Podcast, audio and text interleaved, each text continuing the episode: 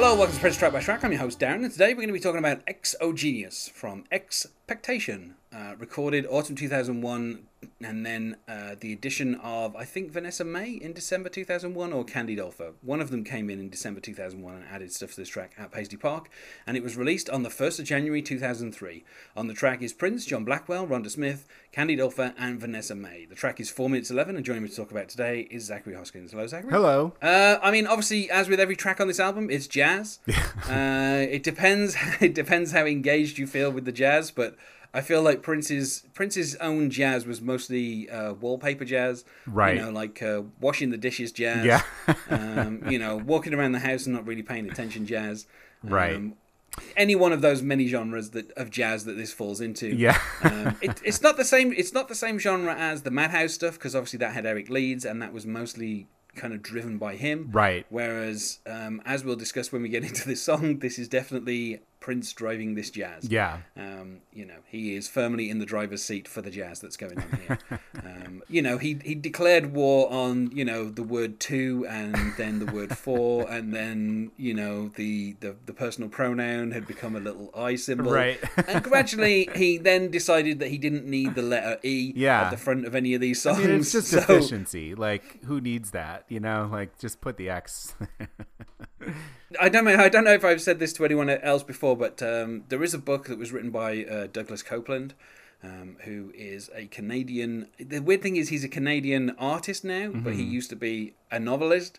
Um, but he, mostly now he does like gigantic um, structures. They're quite interesting.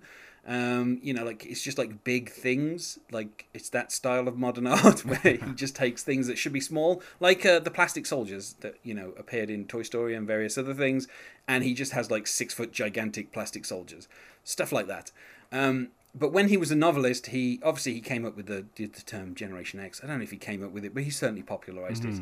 Um, but there was a, there was a book that he wrote called um, Microserfs, which came out a few weeks before. I think it might even be the week of the launch of Windows ninety five. Um, and it kind of hit the zeitgeist because it was about these programmers who worked at Microsoft and who left Microsoft to go and form their own company. Um, and in it, it's done in the style of like um, you know like a diary, and the author in there he has different. He manipulates the text in different ways.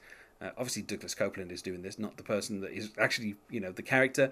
Um, so he has different. He'll write like a, a passage, and then he'll he'll show it with all the vowels removed, and it'll be the same passage but with all the vowels removed. Um, or you know he'll pretend that his computer is um, you know something's wrong with his computer and he tries to type stuff and it comes out as gobbledygook. And there is one portion in the book where he he writes a couple of pages and then he translates it into print speak. And so obviously you know it but the thing is it like there's a point where it almost reaches unreadability because you're like i can't with so many things changed you have to you have to take a lot longer to Uh-huh. figure out exactly what is being said. And so even though prince is dropping the e from all of these these words and just starting them with an x at a certain point, the amount of changes that Prince made to the language he used ended up turning it so that it's like it takes you longer to figure out what he's trying to say. So right. I don't think it was ever that efficient. Right. Um, and you know those those couple of pages in Microserfs kind of ended up making me feel that way, like you know twenty something years ago, where I was like. This is not easier to read. This is just harder. I have to keep trying to literally translate everything as I'm going along. So Yeah. I mean, I guess I guess that's the feeling of someone who has English as a second language. Is you're constantly trying to translate it back into your native language so Right. you can understand what's going on. Um, but none of that has a bearing on this particular um, song. Uh, you know, it gives the spotlight to Vanessa-Mae. I like out of all the songs on this album, you know, I don't know. This is the one that gives her the biggest spotlight. But you know, the opening has you know the keyboard and violin um, before the groove kind of gets established, before we get the kind of main refrain, and the song finishes with like you know twenty something seconds of just the violin kind of um, slowly kind of like dying or something. I don't like. There's this kind of weird little fade out that kind of comes in after the after the kind of the main groove gets cut off the final time, and then you just have Vanessa-Mae. Um, you know, she gets a solo for about thirty seconds in this as well. Um, after the kind of the main riff has been established. Um, you know, I mean, Candy Dulfer also gets a solo, and Prince also gets a solo, but she's the first one to get a solo, and she's the first and last instrument that you hear in this track. So, you know, it's interesting that this is the the, the track that is kind of highlighting Vanessa-Mae. Right. Which I, I know, like, just the fact that Vanessa-Mae is on this album is always just a weird thing for me. like, you know, it's like I, like I don't know, like it, it's this weird thing where Vanessa-Mae kind of kind of became big for being like this kind of like rock violinist. Uh-huh. I don't know. It's just it's just so kind of it's so kind of weird that Prince, you know, essentially he has two foreigners like kind of coming on and and getting solos and stuff on this album and it's just it's such a weird thing like but yeah i mean i don't know how like i mean the thing is as well like um out of all the i mean i'm not going to say out of all because i'm sure some of the other songs have this kind of structure as well but this is kind of one of the more rigidly structured songs where you have you know you have this very brief intro and then you get i mean almost the exact same length it's about 30 seconds of the main kind of um, the main kind of riff, mm-hmm. um, you know, and, and, obviously then everyone then we get two solos and then we kind of go back to the main riff. Then Prince gets a minute by himself to solo because of course he's Prince, and uh, in a song that is four minutes, he gets twenty five percent of it to himself. Uh, you know that's the deal. Um, and then we kind of get the main riff, but it kind of it's only halfway through, and then it kind of it kind of fades out, and then turns into this whole violin thing, and then you know that's that's the song done with. So the, like it's kind of so very rigid. It, it literally is every thirty seconds. It's a new thing that comes along, and which I'm guessing is probably about. I'm going to say it's probably about twenty four bars, something like that. Mm-hmm. Um, but it is like so very like for something that's meant to be jazz and that's meant to be kind of like you know uh, this is i mean this is how a lot of kind of like the early jazz worked which is you would have the main riff established and then everybody would just solo off that. Right. And and that's what that feels like here. It feels like prince is literally just this feels like like my first jazz song. That's like that's the feeling that yeah he's got like i got a jazz for dummies book and yeah and he's like okay every like let's let's come up with the groove let's figure out what everyone's playing and you know the saxophones are actually like the main instrument that kind of have the melody on that um, and then he's like, okay, you get a solo, then you get a solo. You know, he's very much like Oprah, just giving solos out. And then, of course, yeah. um, as with with Oprah, giving himself the biggest solo, you know, for a minute before things kind of finish. Right. Um, but yeah, like it's you know, it's an int- it, like it's a catchy, you know, kind of main groove. Uh, and uh, mm-hmm. as with pretty much every single track on this album, I think you know John Blackwell is the is the key to this. Don't I don't think this is an album, and I think this is true. I would say of like Rainbow Children as well. I definitely would say this of NEWS as well. like these are not albums that Prince would have made without the influence of John Blackwell. You know, Michael Bland is probably my favorite, you know, drummer that, that worked with Prince, but he was very much like a rock drummer.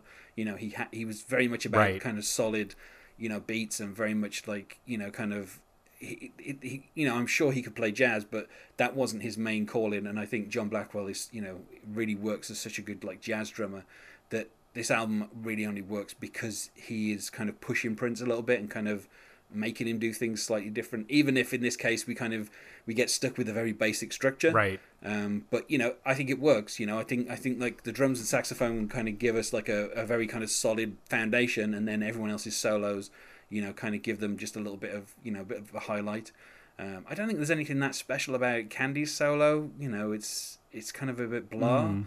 But you know, when the main riff is the saxophones, like you don't really need your solo to kind of stand out that much. You know, like I think Vanessa-Mae and Prince get a bit more kind of time to right. shine. Yeah, I mean, I think um, eh, you know, like you kind of alluded to, this is not. Uh, this is Muzak, you know, like you, you know, I, I it's it's not the most amazing or unique or uh groundbreaking jazz ever recorded.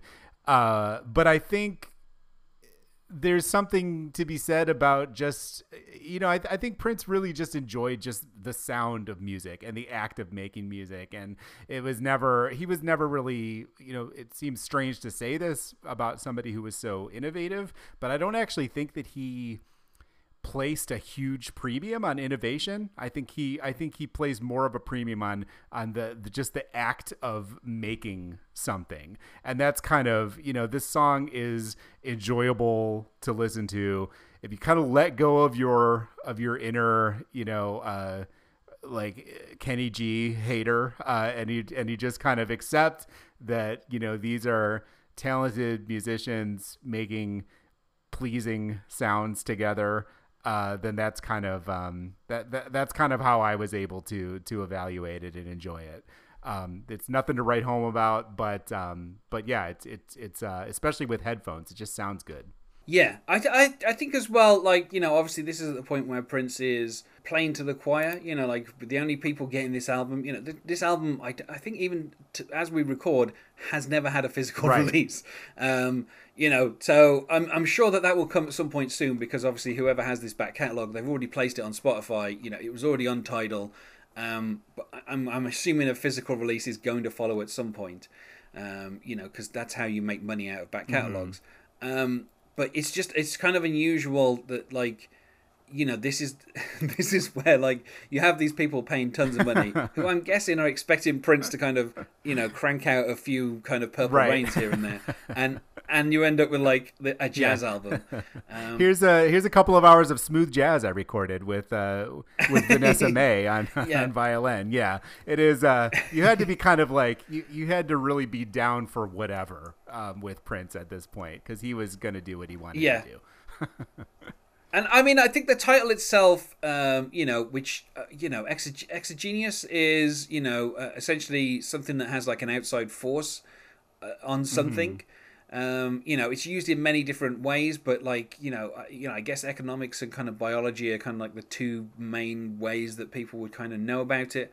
Um, or I guess, I mean, I guess in geography, like you know everything like erosion and and uh, you know weathering and you know you know sedimentation like those are all things that are applied you know exogeneously so I guess I like I don't know like the, I'm kind of tempted because he's got Vanessa-Mae who you know obviously is is, is British and Candy Duff who's mm-hmm. Dutch on this track. I don't know if they are meant to be the exogenous force that is being on this track. Like I don't know if they're meant to be bringing some kind of outside force to bear on on the music. Like I don't know if that's what the title is meant to me, or if it's just that Prince had like a load of words that started with E and he just lopped Yeah. the E off and just Yeah, had them start with I, X. I think probably the likeliest answer is that he opened his dictionary to ex and uh, and and that was the track listing. But but I do think that yeah, it, it is kind of like and you know the album. Oh, I mean, there's xenophobia and all of these um, you know ideas that are kind of about like outside. You know, X tends to mean like. Ex- external outside so um so yeah there might Yeah. be something to that yeah I mean, I, I think that would certainly tie in with something like you know the Xosphere and you know Xpand Mm-hmm.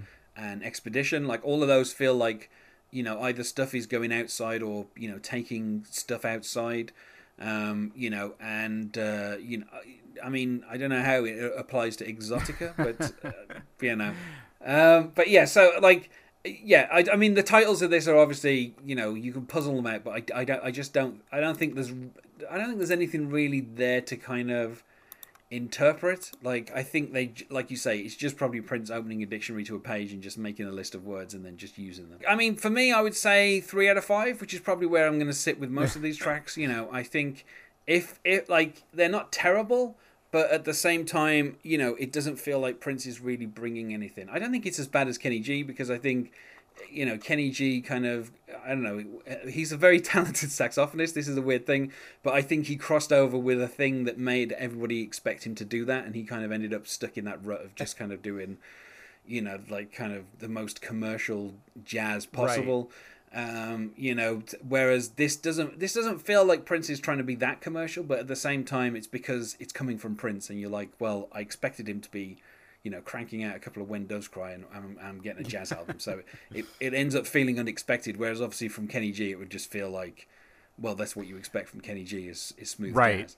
Um, but yeah, so I th- I feel like three out of five. I'm not going to say every single track's going to be three out of five on this, but you know, three out of five kind of feels about what this album is. Yeah, I think that's I, I'm the same. Um, I enjoyed it while I was listening to it. You know, I'm not uh, I'm not a hardcore uh, smooth jazz fan. I'm not really a hardcore smooth jazz hater. You know, sometimes uh, sometimes you just want to hear some smooth saxophone and. Uh, you know, you just want something to um, makes you feel like you're riding an elevator. So, um, so yeah, I um, I, I enjoyed it. It's not uh, it, it's not in my in my top 20 or top 50 Prince songs, but um, but uh, I, I you know I'm, I'm not mad at it either. I mean, the thing is, you know, Candy Dulfer, along with Eric Leeds, those were the two people that made me want to play saxophone. So Yeah, um, you know, it's nice to have uh, it's nice to have her kind of working with Prince here. Um, although you know, I like uh, I, I, like I don't I don't think she, like on this track I don't think aside from like kind of the the main hook I don't think she's really doing anything that it's not like you listen to it and go oh that's definitely Candy Right. Dulfer like it just it kind of feels like it blends in a little bit which is not the same with all the tracks. Like there are some tracks where you know her playing really stands out but uh, this just isn't one of them. Unsurprisingly, this is the period where Prince wasn't playing anything live. Um, so you know he never played anything off this album live. I don't Yeah. think so. Um, aside from, I think he did that one track that was going to be on this album. Then once he'd done it live, he didn't put it on the album. so.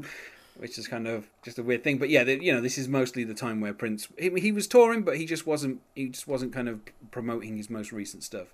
Um, you know, and obviously we're we're kind of we're very close to you know his resurgence with musicology um, you know, which obviously takes things in a completely different direction. Right. One that basically led him back to the charts. But yeah, uh, I feel like we said about as much as we can about Xogenous. So uh, let's go to plugs. Is there anything you wish to plug? Zach? Sure. So I have a uh, blog where I am also going through the recorded work of Prince.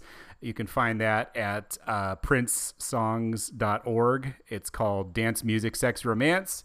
And uh, I can't even say recently anymore, but um, but I put out a magazine uh, called Dystopian Dance Party it's something that me and my sister do. Um, not really. Uh, a lot of it isn't Prince related, but the first issue is. It's all about Prince. It's got uh, art and writing from around the Prince community that is, uh, I think, that I'm proud of and that uh, you should check out. So you can find that by searching Dystopian Dance Party at blurb.com or by going to dystopiandanceparty.com. And you can find us on Facebook at Prince Track by Track or on Twitter for Prince Podcast, or you can email us, not sure why you would, unless of course you are Candy Dulfer, then by all means do email at princetrackbytrack at gmail.com.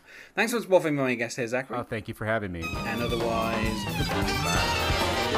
Bye.